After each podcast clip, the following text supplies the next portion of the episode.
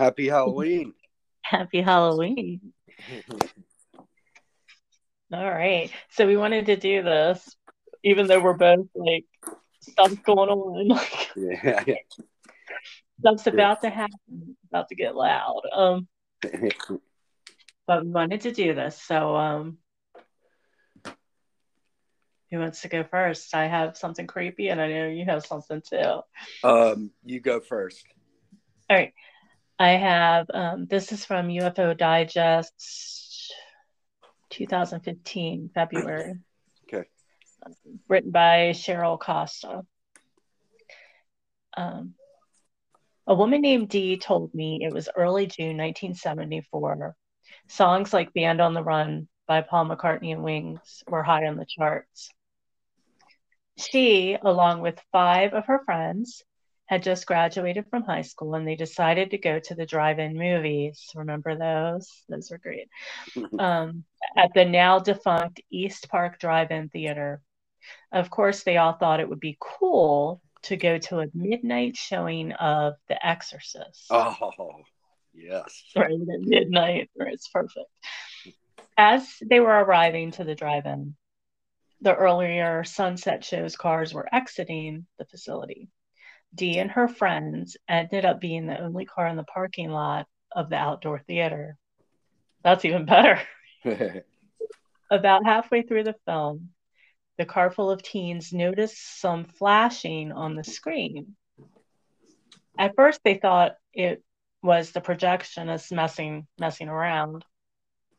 Then one of them noticed that it had gotten unusually bright around the car, as if someone was shining a searchlight down from above. One of Dee's friends stuck his head out of the car and looked up and muttered, Good God. Following the kid's comment, they threw open the car doors and began looking up. Above us was a large, bright, disc shaped object. It was perhaps the width of four or five parked car parking slots, and it was hovering over our car. The disc shaped object glowed and had lights evenly spaced out around its outer edge. The some teens were mesmerized by the flying disc. The flying disc was flashing lights at the giant screen where the Exorcist movie was playing. Wow. We wondered, yeah, we, we wondered if they were trying to communicate with the people in the movie or something. That the disc, whatever it was, just shot off into the night sky. The event that just happened suddenly sunk in and terrified the teens. We threw the drive in speaker out of the car window and drove off in a hurry. A few miles down the road, the young people saw a parked police car and pulled up to it to report what they'd seen. When we got out and walked over to speak to the officer, we found about eight other people from the suburb excitingly tell telling the poor patrolman what they had seen as well. Dee says that the police officer seemed to be in a not believing mood and did his best to calm everyone down. She's not even sure if he took a report from all the UFO witnesses. She does know he wasn't writing anything down as she told him. As he interviewed Dee, it was obvious to me, as I interviewed Dee, it was obvious to me that she was deeply shaken by the experience that happened 41 years ago. And it still deeply affects her. I thought that was great. wow, that's amazing. I That's cool. love those um, uh, those um, UFOs at the drive-in. I just think that's Yeah, amazing. Preston Dennison. Yeah, Yeah. yeah, all those, but that one was probably the best one I've yeah. Okay, this one's from uh, Alien Meetings, Brad Steiger. All right. Um,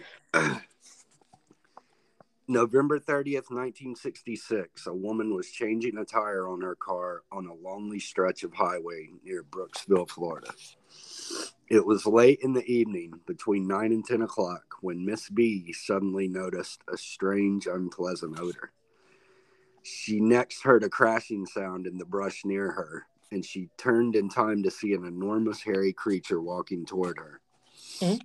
Fortunately for her, the monster seemed more interested in what she was doing, fixing the flat tire, than in her personally. She told investigators that the creature stood upright like a man by the side of the road and just watched her. She was too frightened to scream and she just stood next to her car and prayed that another motorist would come along soon. Apparently, her prayers were answered, for in a short time, another car did arrive, but not before the creature disappeared back into the woods. In later interviews, Miss B described the monster as having large green eyes, a greenish glow on one side of its body, and an aroma she would not soon forget. Mm-hmm. I love the green eyes. Yeah, that's that is good. so good. And that is our spookiness for everybody That's it. before everything gets loud, right? Hell The yeah. weather's weird. So eat some candy. Yep. Happy Halloween, everyone. Happy Halloween. Bye. Bye.